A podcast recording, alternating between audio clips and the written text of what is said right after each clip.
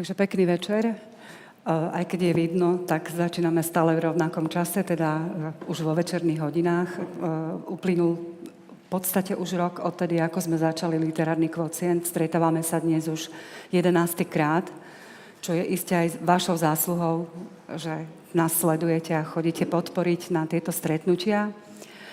Dnes e, sa tu stretneme v takej miernej obmene, pretože e, poprvýkrát privítame v literárnom kvociente medzi nami Zoru Pruškovú, ktorá pracuje v Ústave slovenskej literatúry e, Slovenskej akadémie vied v Bratislave.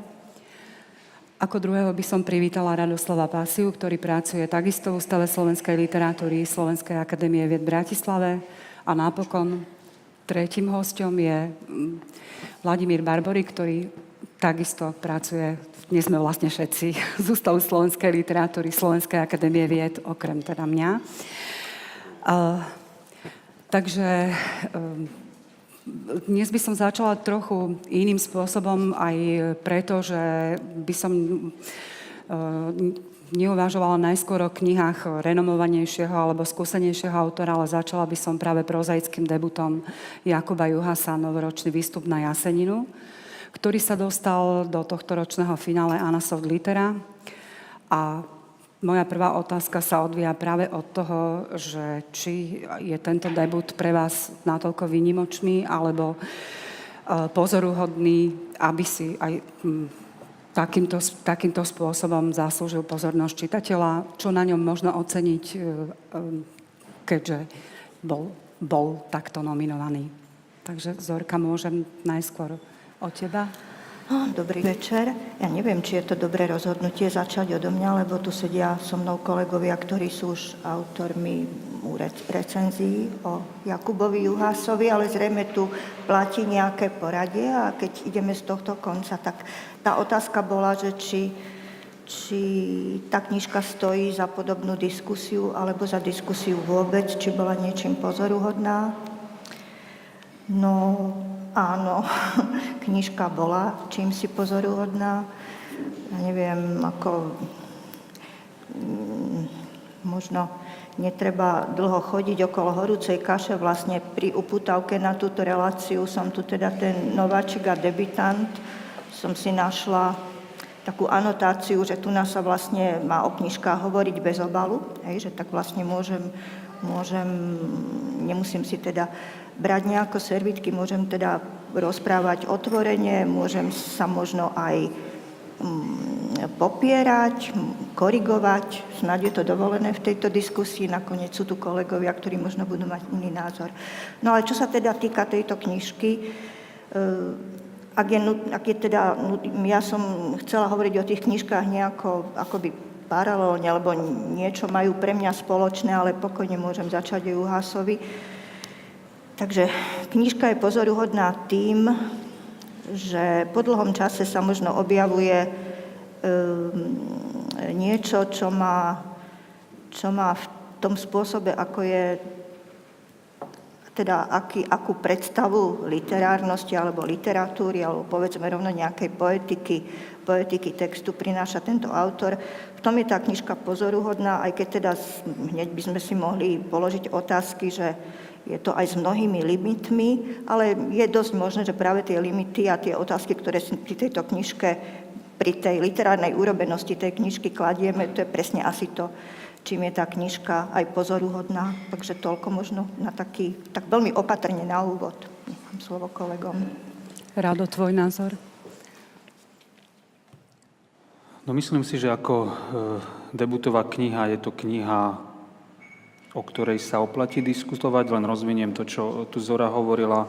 Je to kniha v niečom inovatívna s mnohými limitmi, o ktorých asi budeme hovoriť. Predovšetkým tie limity vidím e, v takej nejakej štilisticko-jazykovej stránke knihy, takže na úvod by som povedal asi len toľko. Všetci ste struční zatiaľ, Vlado, možno ty si písal už recenziu, ktorá vyšla v Pravde, takže... Ešte predo mnou písal recenziu Rado. Ale táto otázka nie je vlastne smerovaná nám, tá je smerovaná porote.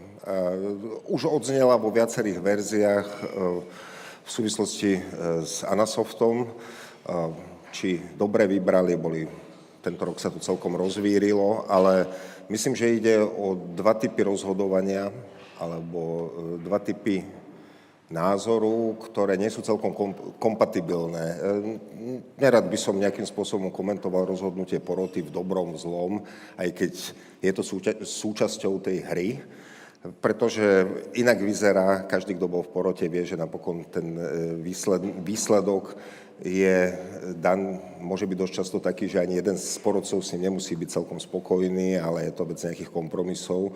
My máme tú výhodu, že každý hovoríme e, len sami za seba, takže zoberiem si z tej tvojej otázky, vynechám porotu a budem hovoriť len za seba, teda ak dobre pamätám, otázka e, smerovala na to, že či je kniha pozoruhodná a si myslím, že tá kniha pozoruhodná je e, vo viacerých ohľadoch a teraz dáš samozrejme otázku, že a v čom je teda pozoruhodná, alebo v čom sa komu z nás vidí pozoruhodná, alebo všetci sme, všetci sme odpovedali nejak e, v podstate kladne, takže sa nečudujeme, že čo sa nám to tu ocitlo na stole, ale tú knihu nejakým spôsobom sme akceptovali, napokon aj v nejakej písomnej forme. Takže dáš tú otázku, že... Nedám tú otázku. Vychádzala som, vychádzala som z toho, že keď sa nejaký hociaký text dostane do finále Anasoft Litera, tak musí byť hodný diskusie, takže to bolo len samozrejme konštatovanie, ale odrazím sa uh, od konkrétnej, alebo teda položím tú otázku inak, uh, od, odrazím sa od tvojej recenzie, kde si nielen ty, ale v podstate aj iní uh, ľudia uvažovali aj nad jazykom toho textu. A násmerujem otázku k tomu, že či je možné hodnotiť knihu kladne, ak je v nej nezvládnutý jazyk textu, lebo v podstate všetci, keď to poviem takto priamo, sa zhodneme na tom, že tie limity knihy, o ktorých obidvaja ste hovorili, spočívajú práve v jazyku textu. Takže neviem, v akom poradí. Môžem teraz, teda začnem hneď. A neviem, či sa dá povedať nejak binárne. Jazyk je zvládnutý, jazyk je nezvládnutý. A nemyslím si, že zvládnutie jazyka znamená zvládnutie nejakých pravidiel e, slovenského jazyka. Na jednej strane by to malo byť samozrejme, na druhej strane ten jazyk je napokon, teda jazyk, ako ho poznáme, ako sa s ním stretávame, je napokon len médium pre nejaký iný typ jazyka, poviem, Mikovský druhotný modelujúci systém, kde v ktorom môžu nájsť svoje funkčné uplatnenie aj také veci, ako je tá prvotná nezvládnutosť, ako je istá naivita, ako je, povedzme, boj toho autora s jazykom a vo výsledku môže ísť o niečo napokon presvedčivejšie, ako je mm, štilisticky korektná záležitosť, ktorá človeka sa nemusí nejak dotknúť. Tu by som odlíšil len dve veci. Štilistiku a štýl a môžeme ísť ďalej. No ja ja by, som, ja by som nadviazala, alebo možno nenadviazala, možno by som trošku polemizovala. Ja keď som hovorila o tých limitoch, ja sa teda priznám, že keď som, ja som myslela na iné limity, poviem na aké, alebo pokúsim sa povedať. Ja keď som čítala vládovú recenziu, tak som ju akceptovala, že tá recenzia pomenúvala, tú knižku bola pri veci, tak povediac, pri autorovej veci, aj pri veci tej knižky, ale jediné, ten, ten nápad s tým jazykom som vôbec nemala. Ja keď som to čítala, tak som si všimla, že ten jazyk je nejakým spôsobom toporný, že je skrátka taký nejaký až na, na, na, môj, na, môj, na môj štýl, ale na môj návyk čítať literárny text, nemal takú, ja by som až povedala, nemal organickú podobu, on to bol taký nejaký veľmi anorganický, anorganický v niečom vypreparovaný jazyk, ale ja som to pochopila ako, ako zámer, ako účel toho textu. Čiže Vlado tam mal potom aj v tej recenzii taký postreh, že, oh, že asi to neprešlo nejakou serióznou redakčnou prácou, čo teda je neduch možno dnes, že naozaj tie texty nie sú zredigované, ale možno aj neviem, ale potom som nepátrala. Ja som si tú otázku tých limitov položila nejako inak. Povedzme, že z hľadiska toho akože v úvodzovkách nezvládnutého jazyka, som si sama pre seba, ja som taký celkom, akože hovorím si, že som teda profesionálny čitateľ, všeli, čo som už čítala, na všeli, čo je človek zvyknutý, všeli, ako je nastavený. Takže mm, akceptujem to treba ako nejaký opäť v úvodzovkách muzický pokus o nejaký jazyk, ktorý je teda iný, ale prilieha teda k tomu, o čom sa hovorí. Teda prilieha k tej správe o tom nejakom veľmi neprivetivom svete, a tu by som rozvinula skôr teda tu, ten moment tých neprivetivých svetov. Ja mám v literatúre neprivetivé svety veľmi rada, lebo si myslím, že je to jedna z veľkých tém literatúry, že naozaj písať o radosných veciach alebo o nejakých mm, festivitách môže byť tiež fajn, ale tie, tie neprivetivé svety, alebo teda tie neprivetivé situácie a udalosti majú pre nás vždy nejakú sugestivitu.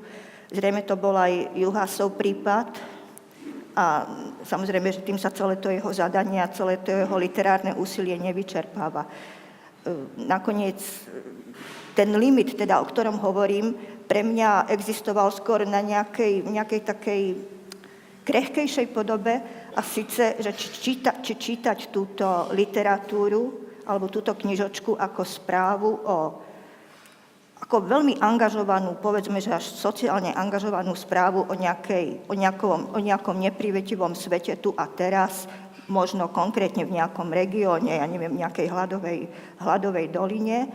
Tá intencia tam podľa mňa bola, to oceňujem. A to, čo sa na prvý pohľad sa nám teda môže zdať limitom, ale položme si teda otázku, či je to limit, že vlastne máme tu túto intenciu proste podať túto správu, byť teda angažovaný, naozaj v dobrom slova zmysle, byť kritický. A teda máme v kontraste k tomu, alebo máme na to priložený istý typ jazyka, ktorý sa, ktorý sa tvári, alebo ktorý sa štilizuje ako literárny jazyk. A to pri debitantovi chápem, hej, že to, to mám skoro tendenciu oceniť, hej, že cítim za tým nejaké poctivé úsilie, urobiť nejaký text, ktorý sa nakoniec bude predávať pekne zaviazaný v knižke ako literatúra. Takže tie limity sú pre mňa opäť limitmi s otáznikom a znova ma vracajú k tomu, čo bolo východiskom tej diskusie, že áno, aj preto tá knižka stojí za pozornosť. No a teraz toľko. No ten jazyk má teda však viacero, viacero úrovní. Môžeme začať e, tým jazykom e, alebo tou úrovňou redakčnej práce. To v podstate je asi teraz trochu mimo témy našej knihy, ale e, tam ten zámer asi nemôžeme hľadať naozaj, keď opytovacie zámeno sa zamienia so spojkou kedy keď a keď je v čiarkach teda riadny guláš, to je teda ako mimo, mimo našej debaty, to tam je, čiže tam ten zámer nie je. To, čo sa mi s čím úplne súhlasím e, s tou tvojou formuláciou, že jazyk prilieha e, neprivetivému svetu, svetu nejakej periférie sociálnej, ľudskej, akokoľvek ju nazveme. Tam si myslím, že sa ten jazyk Juhásov stretol s tou témou a je asi zbytočné pre nás rozmýšľať, či to bolo zámerné, nezámerné. Ja to tam vidím a vlastne to bol pre mňa dôvod, prečo tú knihu, keby som mal jednoznačne povedať len áno a nie, tak poviem áno, lebo, lebo, lebo sa tam niečo, niečo v tom prepojilo. E,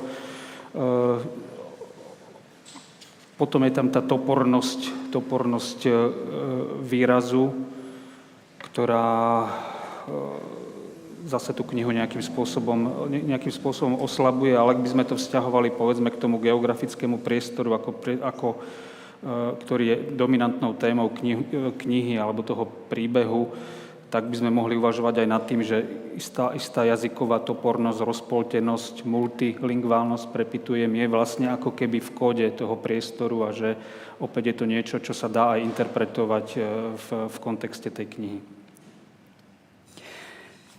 Ja by som súhlasila s tým, že niekedy, myslím, že to je citát z Vladimíra Balu, ktorý v nejakej svojej knihe hovorí, že jazyk že katastrofa sa dá vyjadriť iba jazykom katastrofy. A v tomto zmysle by som súhlasila s vami, keď e, nachádzame tvrdenia konkrétne v texte, že povedzme, pars pro toto.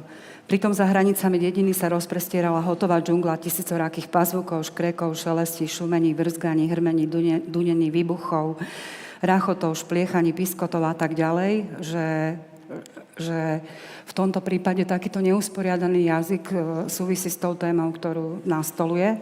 Ale u, u Juha sa aj tých jazykov ako keby veľmi veľa. Že ja v tom, ak ty si hovorila o, o, tom, o tej literárnosti, e, tak mne sa práve že vidí, že Na jednej strane sú tu, povedzme, úplne realistické a e, povedzme, povedzme, že korektne napísané vety, keď sa opisujú, ako sa stínajú stromy, ale potom sú tam celé súvetia, ktoré sú ako z iného storočia, kde sa použije množstvo prechodníkov a trpných príčastí. A ako teraz mi vôbec nejde o gramatickú správnosť, nesprávnosť, ale o to, že ten jazyk ako keby nemal uh, svoje pravidlá ako pravidla, myslím, usporiadanosti v tom texte, nemyslím na, opakujem. Ja myslím, že sa nám to nenarodil žiadny veľk, veľký štýlista ani veľký spisovateľ tým, tým debutom, že tá kniha, vrátim sa k tvojej prvej otázke, či môže byť e, próza bez, bez dobrého jazyka. No ja si myslím, že vlastne môže, hej, že môže byť aj e, veľmi inšpiratívna, zaujímavá kniha, próza e, s veľmi chybovým jazykom, ktorý, ktorý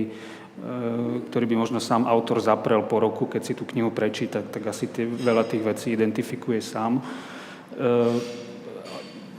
nechcem uzatvárať tú diskusiu, ale myslím si, že, myslím si, že ten jazyk sám o sebe nie je žiadnou proste výhrou ani pozitívom tej, tej knihy. Tá, e, tá je niekde, tie pozitíva by som hľadal niekde inde, aj keď sa to samozrejme nedá nejako mechanicky oddeliť.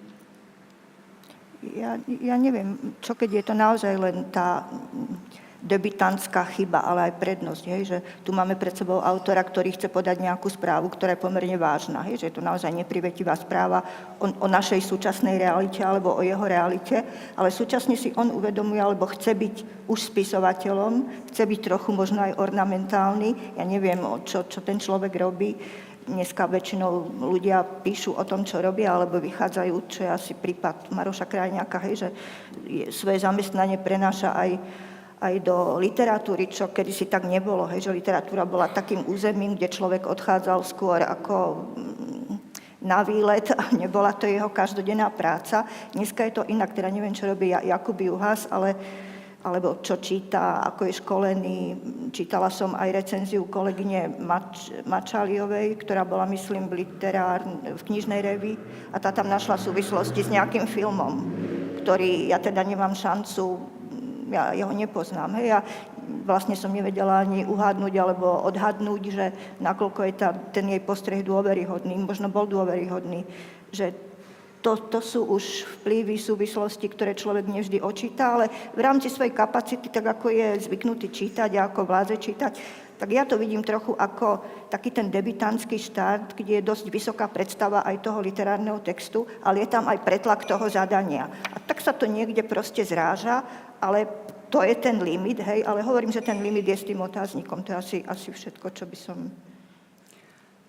O, pre, mňa, pre mňa je jazyk rovnakým základom ako pre výtvarníka farby. Ako nemôžeme sa vyhovárať, keď niekto nedokáže naštilizovať vetu, že či to je debut alebo nie. To, E, či to je prvý text alebo druhý, to je pre mňa jedno, ale nechcela by som sa samozrejme zastaviť len pri jazyku, takže e, ak sa ne, ty už, Vlado, nechceš tomuto problému vyjadriť, tak môžeme ísť e, tým ďalším. No ale tu si začala celkom dôležitú vec, lebo to je konceptuálna próza a proste pre konceptuálneho výtvarníka farby nie sú dôležité, nemusia byť. A, a to je presne ten prípad, že keď, je to presne, keď, presne keď tak, to že... čítaš cez ten kód a ten kód tam podľa mňa je, tak e, e, tá organizácia toho literárneho celku tam ako nie je tradičná nejaká. Naozaj má, má nejakú, vychádza z nejakého iného prostredia, pokiaľ viem, hudobno, hudobno možno výtvarného. E, ten, ten nástroj jazykový je pre ňoho nejaký, je, je nový, podľa mňa. Nie len preto, že je debutant a nejakým spôsobom s ním proste tak ako e, neumelo, neumelo pracuje, ale, ale tá, tá proza je konceptuálna, nie je, nie je proste, nie je to maľba, nie je to olejomalba. No to som sa, to som sa aj usilovala naznačiť cez, to, cez tie rôzne jazyky, ktoré tam sú, že keby som za tým cítila funkčnosť, povedzme, tej topornosti alebo archaickosti jazyka, alebo naopak v inej časti neusporiadanosti tých, tej kumulácie, toho množstva slov, tak by som to rešpektovala podobne ako to, že farby nie sú dôležité v konceptuálnom umení. Ale tu sa mi vidí, že dobre, ja si pomôžem ešte jedným, keď, keď e, sme začali predsa len podrobnejšie k tomuto diskutovať. Keď urobí vetu, od cintorína prichádzal zápach rozkladajúcich sa kvetín, navršených na kope, čakajúcej na odvozník niekam za hranicu obce, niekam do hlbšieho lesa, kde by mohla slobodne podliehať nilobnému procesu dlhodobej premene na inú formu hmoty. Toto nie je žiaden koncept, ani žiaden experiment. To je zle urobená veta. podľa, podľa mňa, ale e, Sú tam aj horšie, táto nie je najhoršia. No. tam, ako za touto vetou si viem niečo predstaviť. za niektorými nie. Prosím? Za Eh, niektorými nie. Za niektorými si viem predstaviť, čo asi malo byť, ako to ako mali vyzerať. To by sme sa vrátili späť k tej redakcii. Ale nie je vlastne obdivuhodné, že napriek tomu, na čom sme sa viac menej zhodli, ako tomu, tomu, fun- tomu fundamentu, tá kniha nejakým spôsobom funguje? No, poďme, myslím si, že funguje kvôli tomu, čo ste tiež už načrtli viacerí, že pre mňa tá kniha má prínos skôr tej rovine semantické, že sú tam aspoň pre mňa zaujímavé mnohé epizódy, ako napríklad epizóda s tou Máriou alebo s obsom. To, ako rozpracovala tie jednotlivé motívy, to by som ja celkom rešpektovala. Takisto, e, keď si ty rozprávalo o tej inej oblasti, myslím si, že tá ďalšia otázka by mohla smerovať aj k tomu, ako sa tu pracuje s tým vizuálnym a naopak aj so zvukovým, teda s tichom a s hovorením a naopak so svetlom a s tmou. To sú úplne elementárne motívy už v mote a neustále sa k ním vracia, či v podobe svetliny alebo zotmievania sa. Teda, aký, aký tam majú význam a či sa, či sa tie prvky uh, symbolizujú alebo čo ste si v nich našli vy. Ešte, ešte som si v tých mojich poznámkach, ma tam zaujalo to, čo tam je ako, mm, nie ako moto alebo prolog, ale tuto na tej, hneď ako otvoríte knižku, tak je tam taká akože zdanlivo nevysvetliteľná, taká, taká, tak, taká, čo ja viem, taká synu, tma, svetlo, svetlo, tma, svetlo, tma, tma, svetlo, medzi tým sú pomlčky, tak proste niečo, čo teda, ty si hovoril, že on má, že on vychádza z nejakého teda vytvarného prostredia, či, či, že má nejaké školenie vytvarnické? Neviem, myslím, že Áno, e, má za sebou nejaký takýto smer Aha. študijný a, a Aha. Mhm. pokiaľ viem, tak je aj hudobný publicista je z tejto No, oblasti to, skôr. to, to by som skôr, by ma teda zaujalo to vytvarné, hej, že vlastne potom celá tá, už sa nebudem vrácať k tomu jazyku, lebo ono, tak som nejako zistila, že som asi dosť otrela, lebo pre mňa to teda nebol nejaký deficitný jazyk. Ale možno, že keby sme si to tak veľkoryso sa pokúsili nahliadnúť, že čo keď ten jazyk e, vlastne je takým tým e, pokusom v tej neobratnosti alebo v tej topornosti alebo v tej deviantnosti vlastne postihnúť nejakú takú veľmi bazálnu, až tú fyzikálnu, povedzme, že čierno-bielu povahu toho sveta, ktorý teda nakoniec, však ty hovoríš koncept, ale pre mňa je to nakoniec ukončená vec, však tam sa stane niečo také, že teda prebehne nejaká apokalypsa, hej, a ten, ten svet sa potopí. Tam, tam je nejaká hrádza a to je tam potom Atlantida, hej, že ten svet sa zaleje, akoby ja teda neviem, že či reálne tam príde, či, či, či to tam utopia, potopia, alebo či je to len nejaká jeho predstava, ale ten jeho svet skončí pod nejakou hladinou, teda ako on zmizne, hej, že ako Atlantida proste.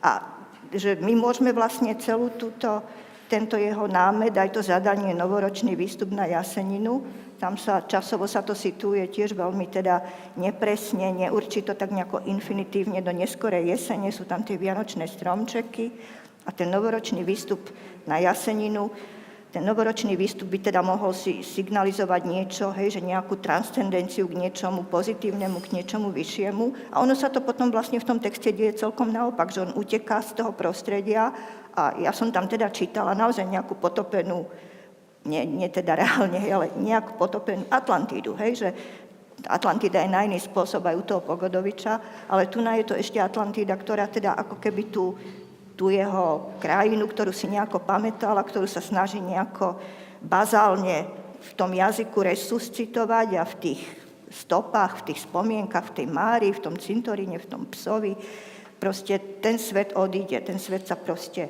kam si, kam si potopí.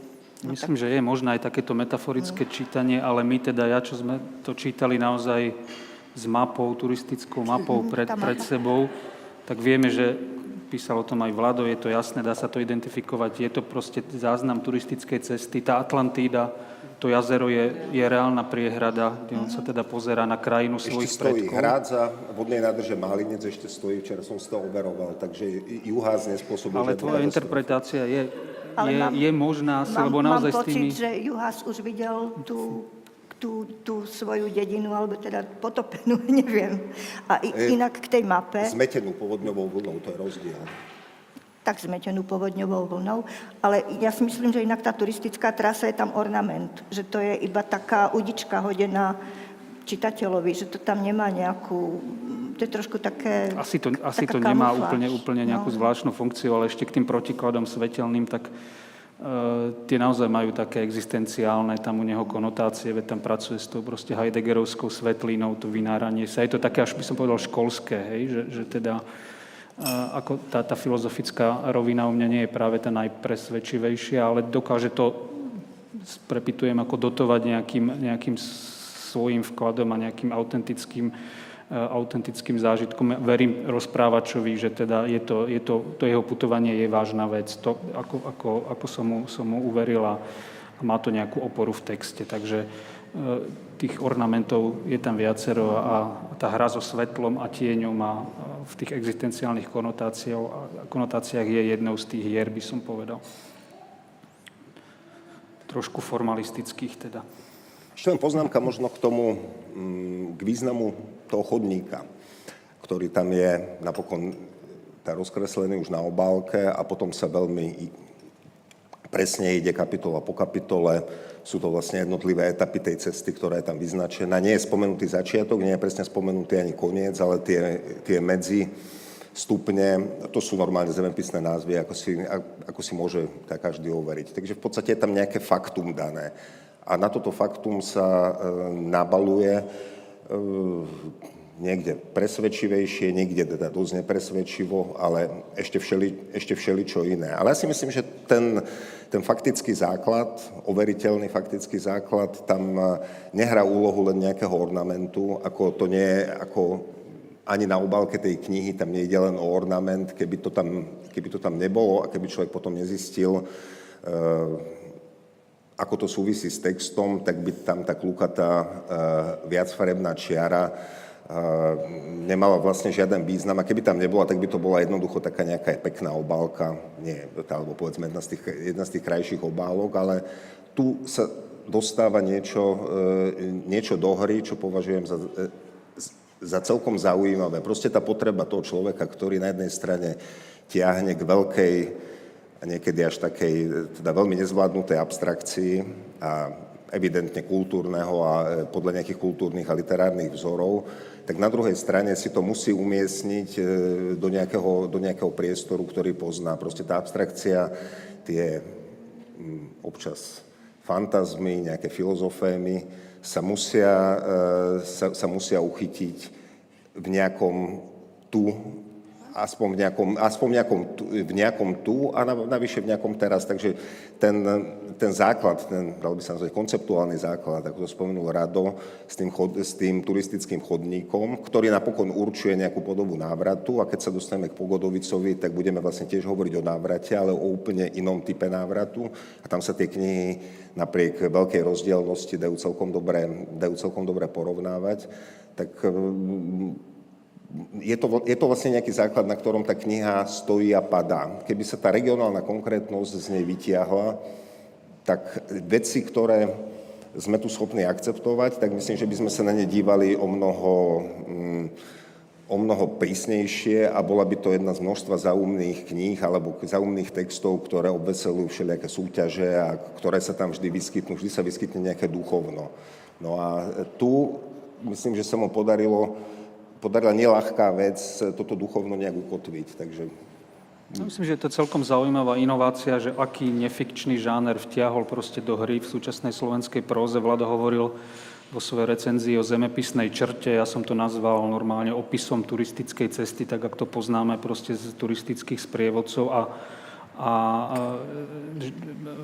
proste tento, na, na tento model nefikčného, ne, nefikčného žánru, na tomto modeli dokázal, na tomto nefikčnom žánri dokázal vystavať proste svoju, svoju prózu, ktorá, ktorá tým, tým získala podľa mňa na zaujímavosti. No, minimálne získala na zaujímavosti aj cez to pozorovanie e, ľudí, ktoré e, potenciálne on tam môže na tejto svojej ceste stretnúť alebo spomenúť si na nich veľmi, veľmi konkrétnych, lebo na druhej strane je nielen teda otázka, otázka abstrakcie, ktorú spomenul Vlado, ale e, hneď v úvode sa hovorí, že moje oči smerovali dovnútra, niekam do hlbín ľudského ducha, na samé dno, k základom kamennej studne. Dlhá je cesta takéhoto zostupu, nepredstaviteľne dlhšia ako špohanie po stupienkoch rebríka za čerstvými plodmi väčšného kolobehu prírody. Teda aj um, tá iná opozícia, e, pozeranie sa do seba, donútra, dole, e, do pekiel a naopak, keď vystupuje hore, samozrejme ako Zase by sme mohli uvažovať o tej miere transparentnosti, že to vypovie až možno, možno príliš priamo alebo objasňuje tieto zámery, čo ja, ja by som v inom modeli prózy aj prijala, ale skôr ešte teda jednu otázku by som roztvorila. Skôr uh, sa mi zdá, že sa pohybuje kde si medzi takouto zamblenosťou, magickosťou, archetypálnosťou a takou až veľmi prísnou um, realistickou e, deskripciou, e, kde sa, kde sa možno potom opäť dostávame k nejakým limitom, ale teda na jednej strane Maria skonštatuje, skonštatuje sa o nej, že ani nevie, že má narodeniny, nevieme o nej žiadne detaily, ale vieme presné detaily, ako sa balia stromčeky a podobne. Aj. Teda ide mi, ide mi aj o tie rozdielne možno modality, alebo možno keby som sa ešte jednoduchšie spýtala, že aký, aký typ prosy to potom je dobré. Ako rozprávame sa o tom, čo všetko sa využíva a hovoríme, že je inovatívna, ale aký, aký typ prózy pre nás predstavuje primárne? Hovorili no neviem, sme či o koncepte. odpoviem, o... odpoviem na tvoju otázku, ale už, už sa začnem orientovať trochu na krajňáka. Podľa mňa predstavuje tento typ prózy, ako, ako je v, v posledných, povedzme, 6-7 rokov, roku 2011 v našej próze uh, Maroš Krajňák. Lirická, reflexívna, introspektívna próza. Obaja sú proste veľkými kritikmi nejakého konkrétneho priestoru. U Juhása tie všetky postavy sú nejako defektné, ktoré sa tam vyskytujú, sú e, nás nejakej sociálnej periférii, majú, majú nejaké, nejaké zdravotné, fyzické, fyzické defekty. Celé je to v takom nejakom ponurom, ponurom duchu. E, ale, ale zároveň tam u oboch cítiť, u oboch rozprávačov, myslím teda u Krajňakových rozprávačov a Juhasovom rozprávačovi proste takú nejakú vášeň a chuť a, a potrebu návratu, potrebu návratu do nejakého konkrétneho priestoru. Ak sa spýtala na typ prózy, tak môžeme začať, a už opäť v súvislosti s Krajňákom, veľmi ďaleko, niekde niekde v antike a spomenúť si na Odisea. To je jeden základný próza, ktorá hovorí o návrate. V jednom aj v druhom je tento, tento, tento sižet uplatnený a takže rovnako by sme potom mohli, mohli prejsť e, k slovenskej e, nejakej novšej próze 20. storočia. E, návrat keď človek prichádza tam, odkiaľ vyšiel a naraz zistí, že veci tam nie sú v poriadku.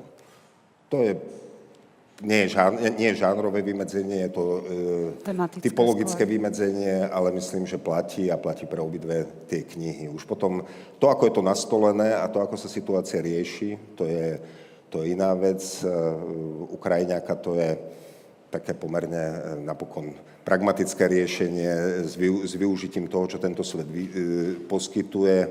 To e, juhasovo riešenie je úplne, je úplne iné, mystické, duchovné. Ale ten, tento základ tam je a myslím, že je dobre, je dobre čitateľný v jednom aj druhom vlastne. Len cez toto sú tie prózy, sú tie prózy čitateľné.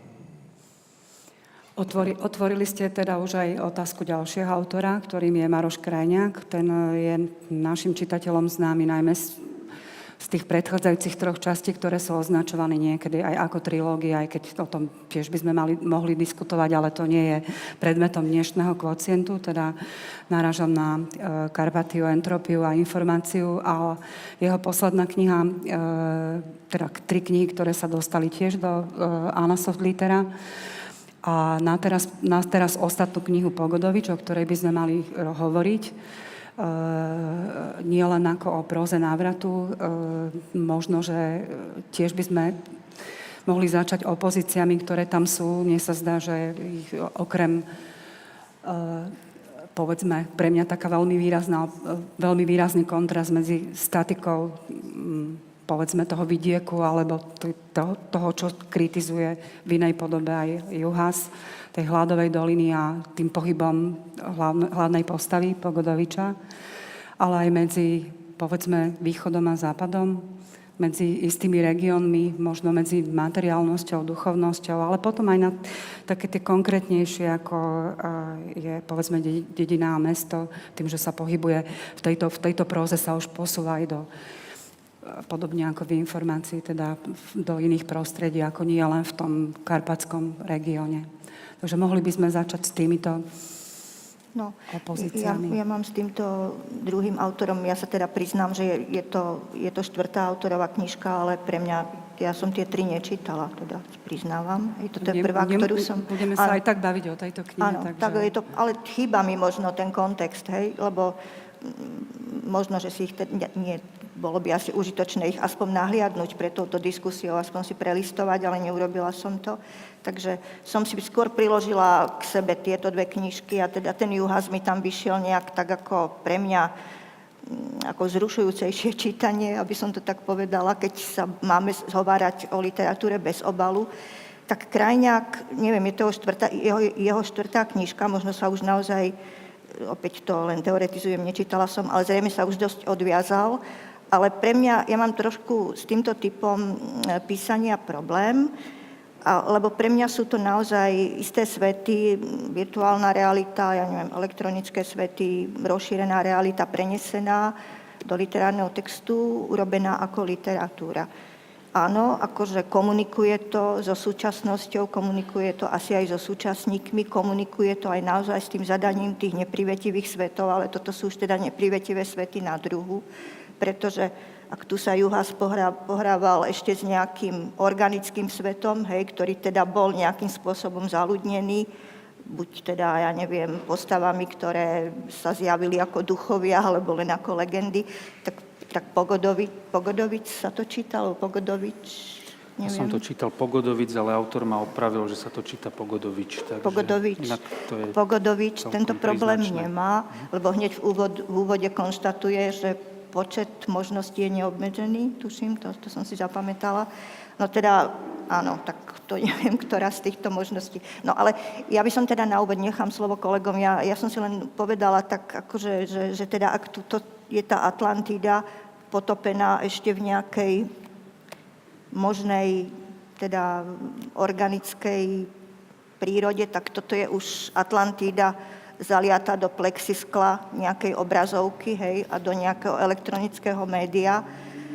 A možno ešte, týmto nechcem teda nejako odpisovať, nie je to možno celkom moja teda šálka kávy. A mám ešte trošku problémy s typom literatúry, ktorý, ktorý prvýkrát som, možno, že to je nepatričná analogia, ale to, na to narazila pri Dušanovi Mitanovi, keď začal písať o hľadaní strateného autora.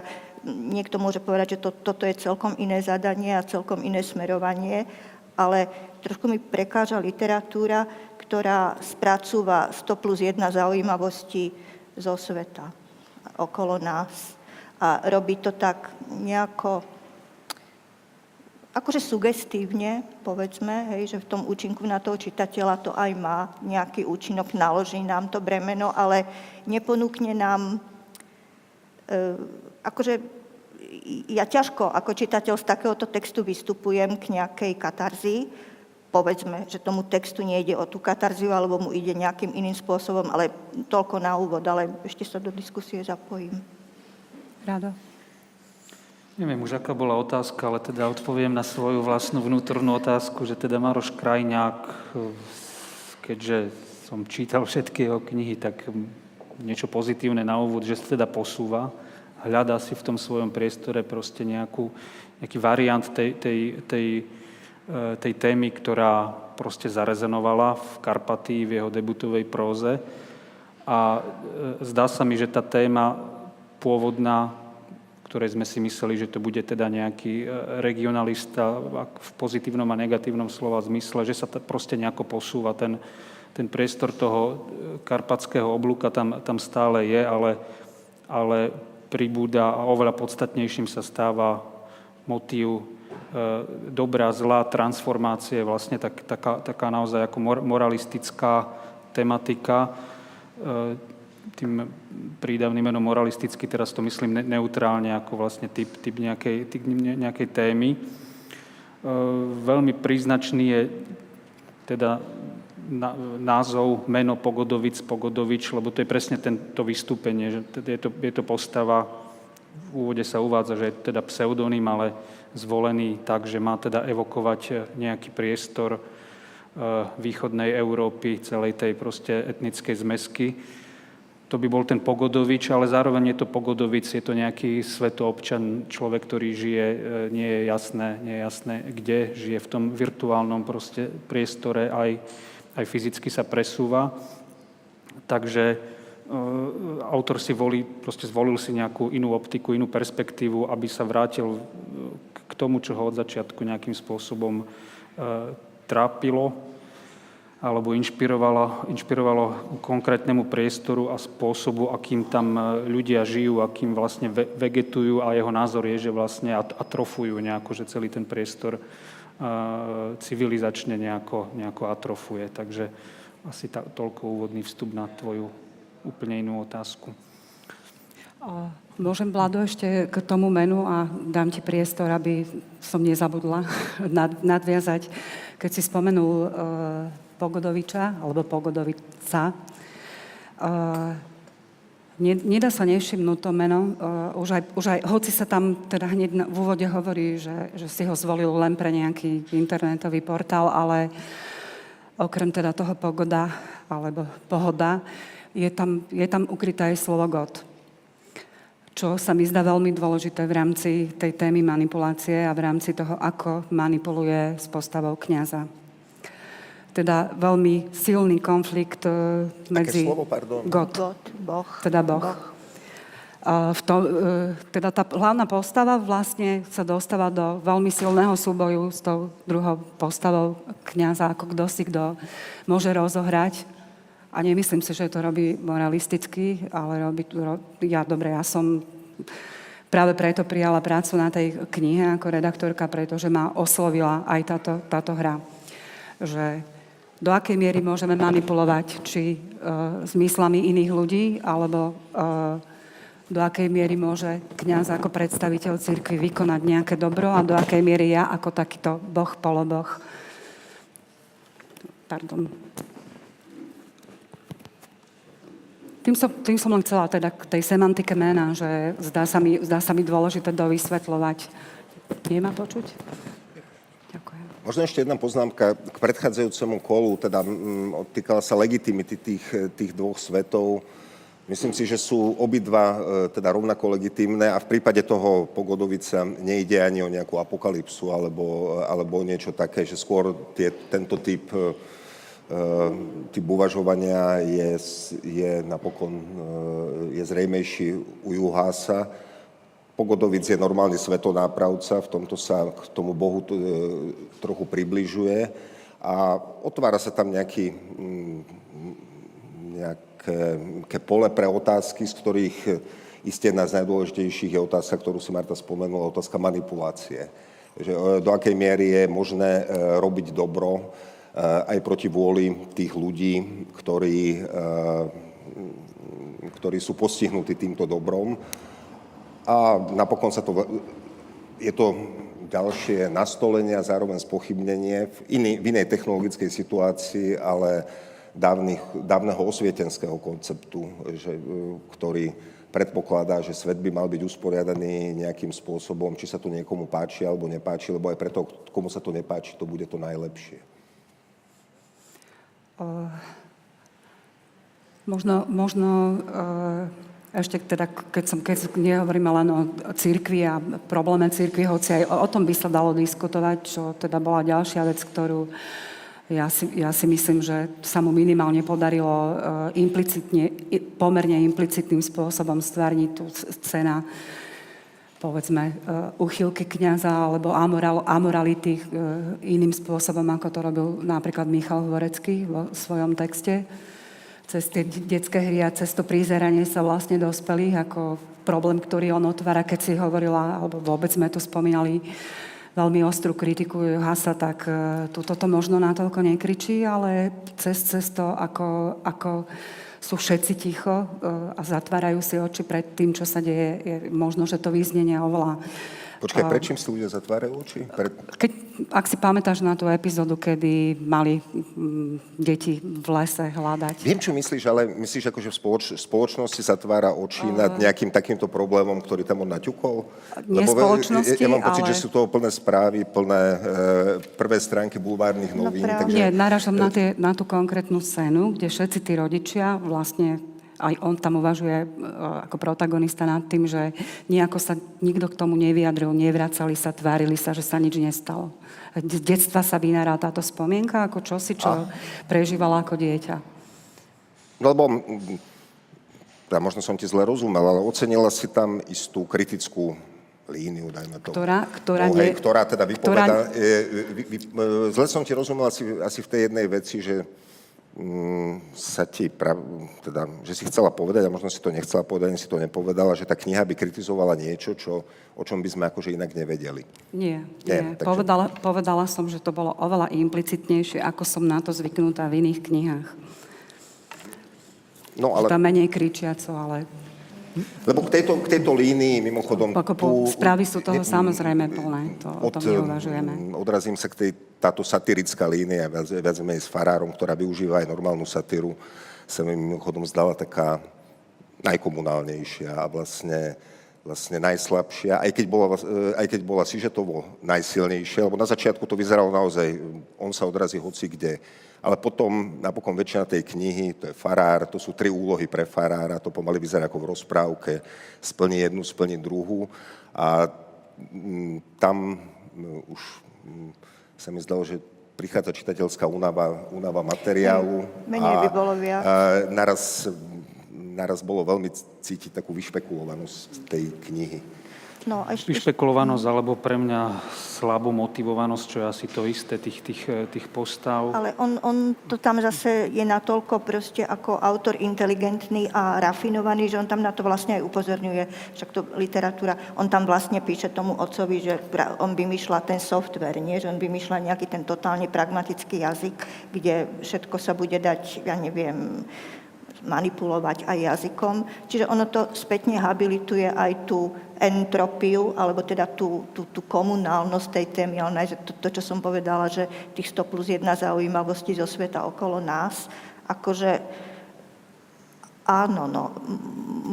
Len tam je problém, že či toto, oča- že, že keď si položíme otázku tak náročnejšie, hej, že či toto očakávame od literatúry, že či, či toho nemáme akoby dosť tom našom bežnom, neprivetivom svete, na ktorý, ktorý je už pre nás naozaj aj hrozbou, že všetci tu hovoríme, v správach sa o tom hovorí, asi to už všetci cítime, že proste, že tento zdigitalizovaný svet a toto všetko okolo nás asi nie je nič, čo, čo má nejakú, čo nám slúbuje nejakú radostnú budúcnosť, aj keď nám to uľahčuje život.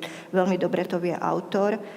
A tak sa mi nejako zdá, že, že ty, si, ty si síce povedal, že sa posunul, možno, že v rámci tých štyroch kníh sa posunul, ale v rámci tohto jedného textu mm, síce tak bol tam nejaký humor, čo teda u Juhasa nebolo, hej, že tak, aj, aj som si položila otázku pri týchto textoch dnešných autorov, že vlastne, že ako je to urobené, že vlastne tam už človek nenájde nejaký, nejaký láskavý humor, niečo, čo treba aj tie neprivetivé svety, však to, to, to nie sú prví autory neprivetivých svetov v slovenskej literatúre, rovnako s neprivetivými svetmi pracuje Sloboda, ja neviem, Vilikovský, Johannides, tam by som dala otáznik, že tento, tento typ e, neprivetivých svetov sa tomu Johannidesovi ešte najviacej blíži, ale tam tie svety, keď hovorím o tom Slobodovi, tie boli nejakým spôsobom zaludnené, proste diali sa proste tiež nemravnosti, netaktnosti,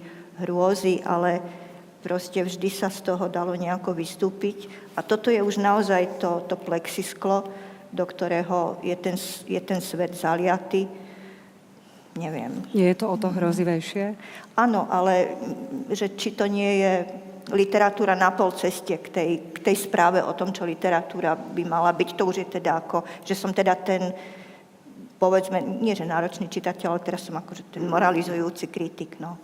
No, Maroš Krajňák nie je určite autorom, e, ktorý by nám ponúkal láskavý humor, ale myslím si, že to nesúvisí úplne s nejakými civilizačnými transformáciami spoločnosti, ale proste s autorským typom, hej.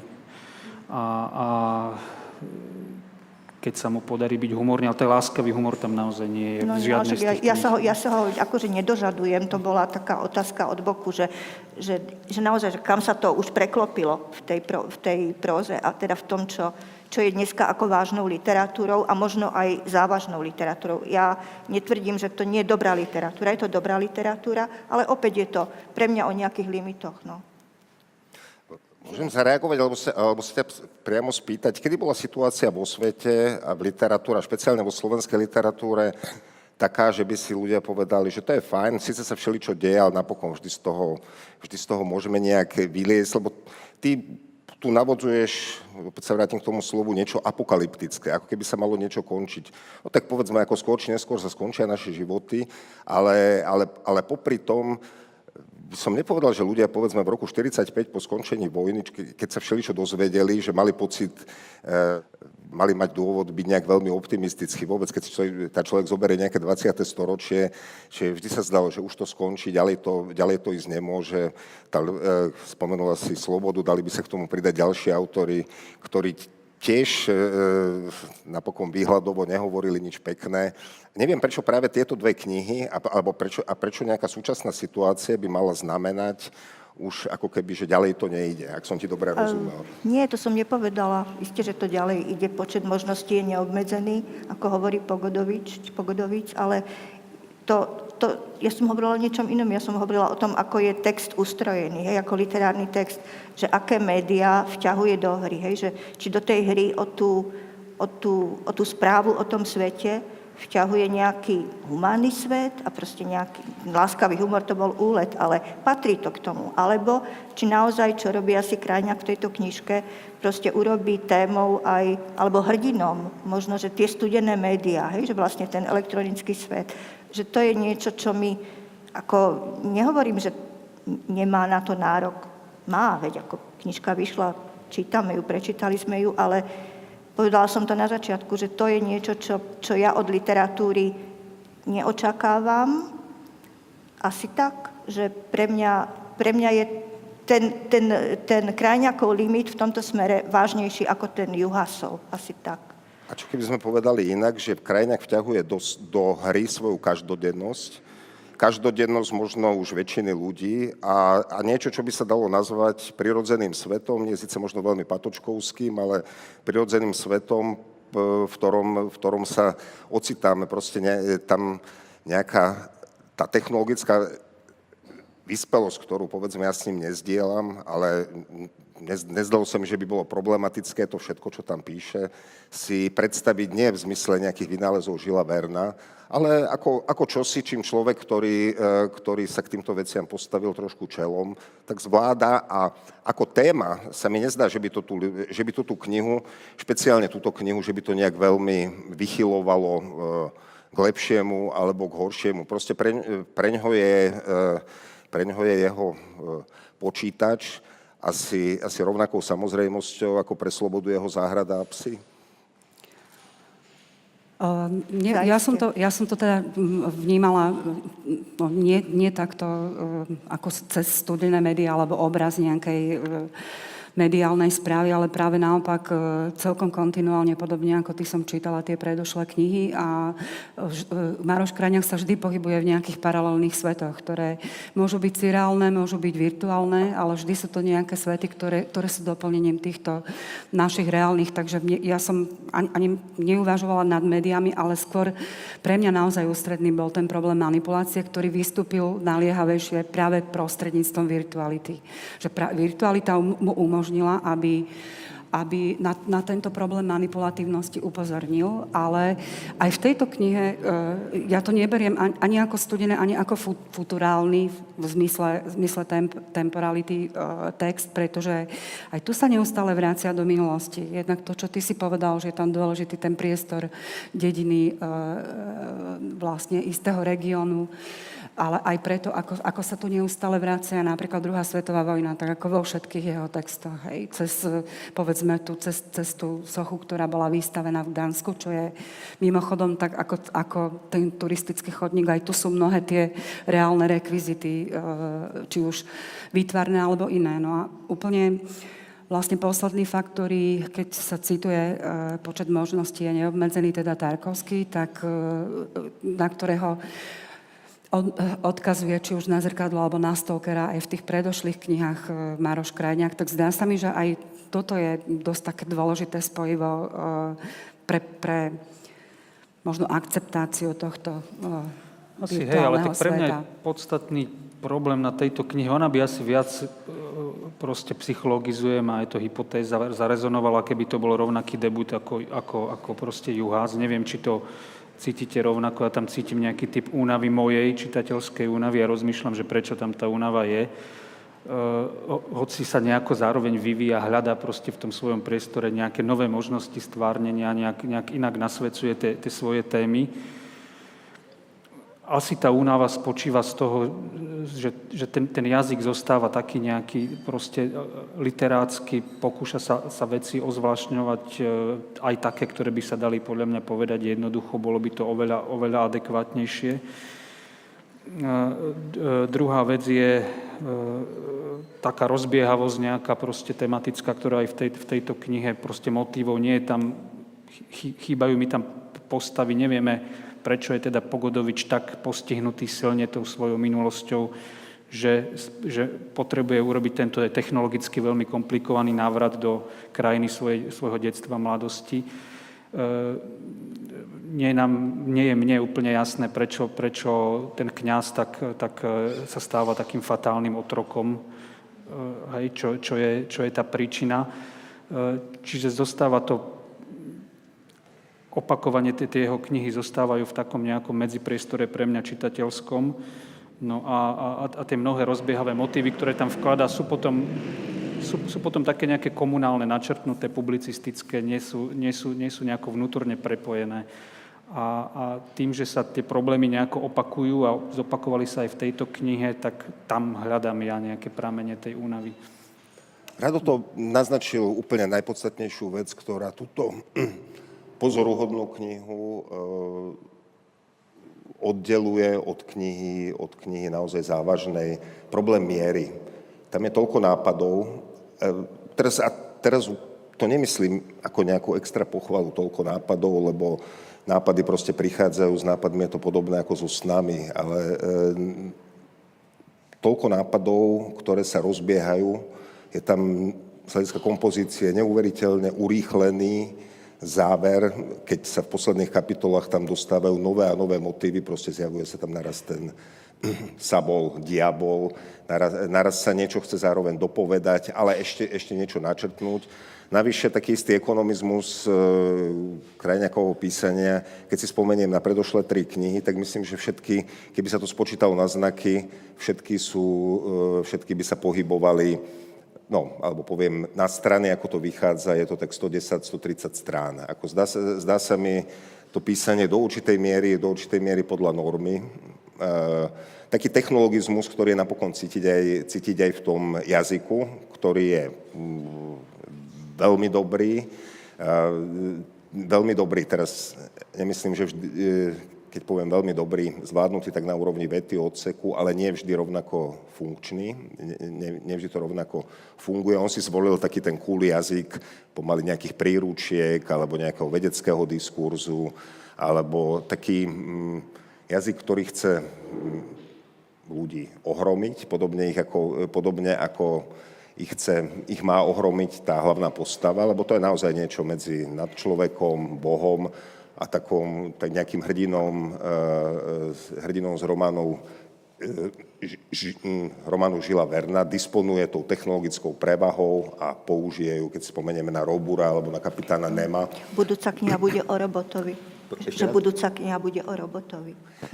Je, je to možné, ale teraz, keď zostaneme pri tejto knihe, tak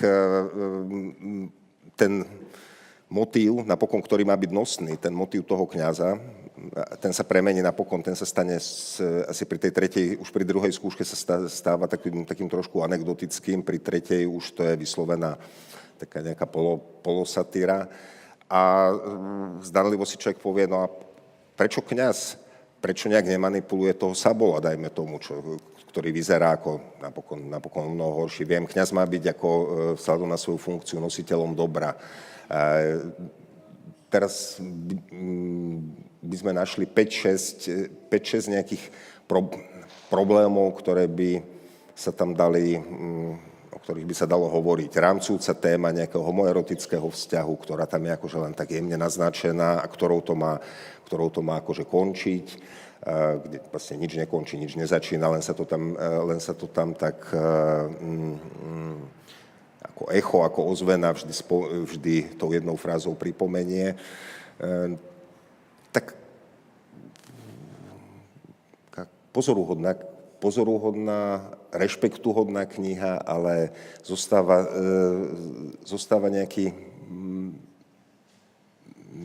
istá nedôvera voči tej technologickej vykalkulovanosti. A v tomto, keď sa vrátim k Juhasovi, má, e, ten Juhas má tú výhodu, pri, popri tých všetkých výhradách, ktoré sme mali, je nejakým spôsobom uveriteľný. Uveriteľný asi tak, ako sú uveriteľné isté naivné veci. Pritom Juhasovi ma napadlo, mi napadlo to dávne Schillerovo delenie, e, tá literatúra alebo básnictvo naivné a sentimentálne.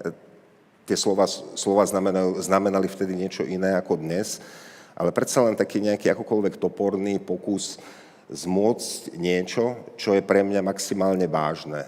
U Krajňáka cítim už e, cítim prevahu takej nejakej hry.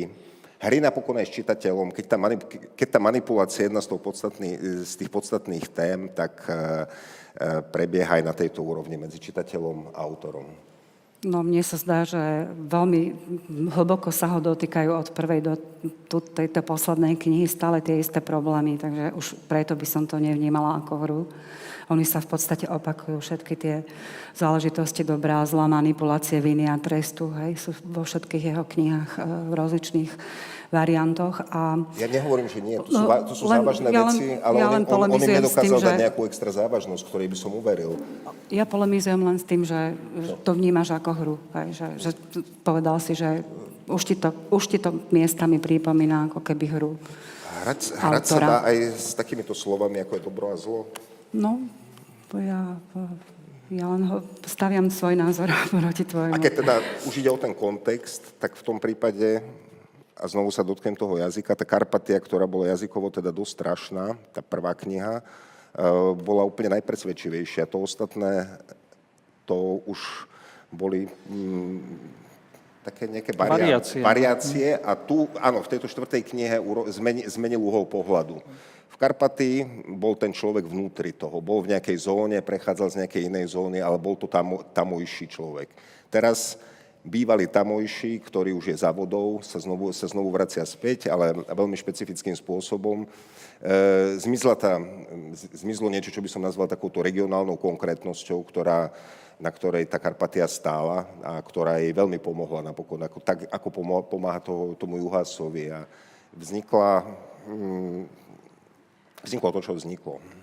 Marta, ja možno k tomu, že si povedala, že na tom oceňuješ ten zápas o to dobro a zlo, to oceňujem aj ja, ale ako ruší ma na tomto krátke spojenie, hej, že keď dobro a zlo tak riešené cez kniaza, to sú akože krátke spojenia a tie pragmatické riešenia, na ktorom vlastne aj upozorňuje, lebo on hľadá ten software toho maximálne pragmatického jazyka operatívneho. A mám pocit, že že to potom ukazuje akoby v tej druhej časti tej, tej, tej prózy. On sám teda zrýchli, ako si povedal, proste naozaj 100 plus jedna zaujímavosti zo sveta okolo nás, proste všetky možné komunálne témy.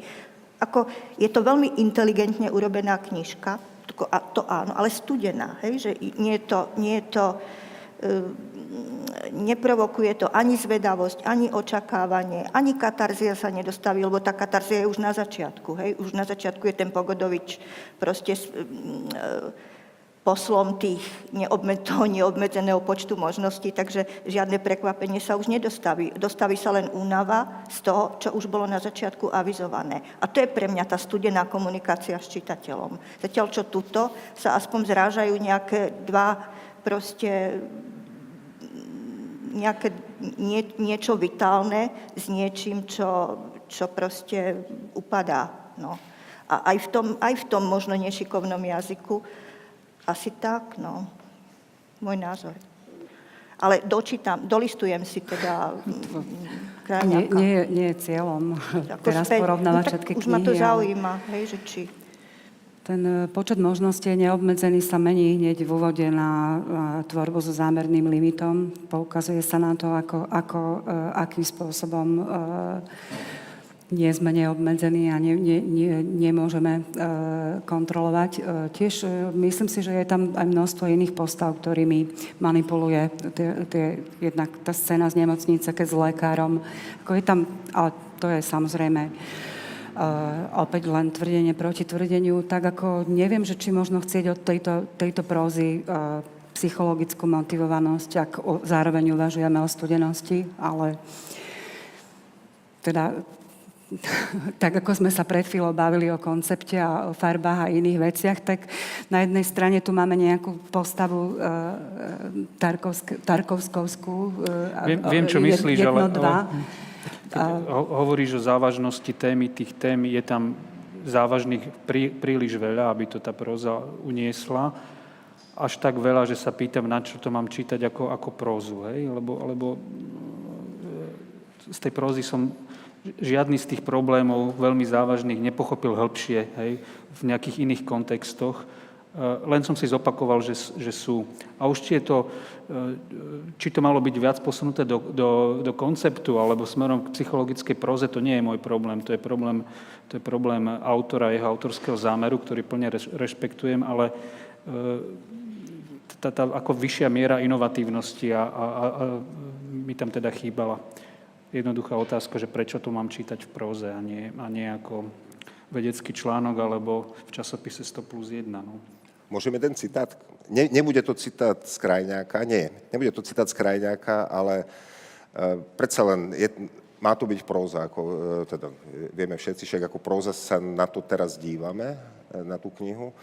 A uh, chceme uh, Zatiaľ sme hovorili viac o ideológii, o próze, o nedostatokoch hovoril e, najmä Rado, ale je tam nejaká základná epická línia, povedzme. A pri tej, keď som to dočítal, tak som si spomenul na jeden výrok e, Grahama Chapmana, to je človek z Monty Pythonov lietajúceho cirkusu, ktorý na Margo úplne inej knihy napísal, teraz budem citovať, že veľká časť jej humoru stojí na fakte, že keď máte dosť peňazí, môžete primeť ľudí, aby urobili, aby urobili čokoľvek, čo až príliš lacný vtip.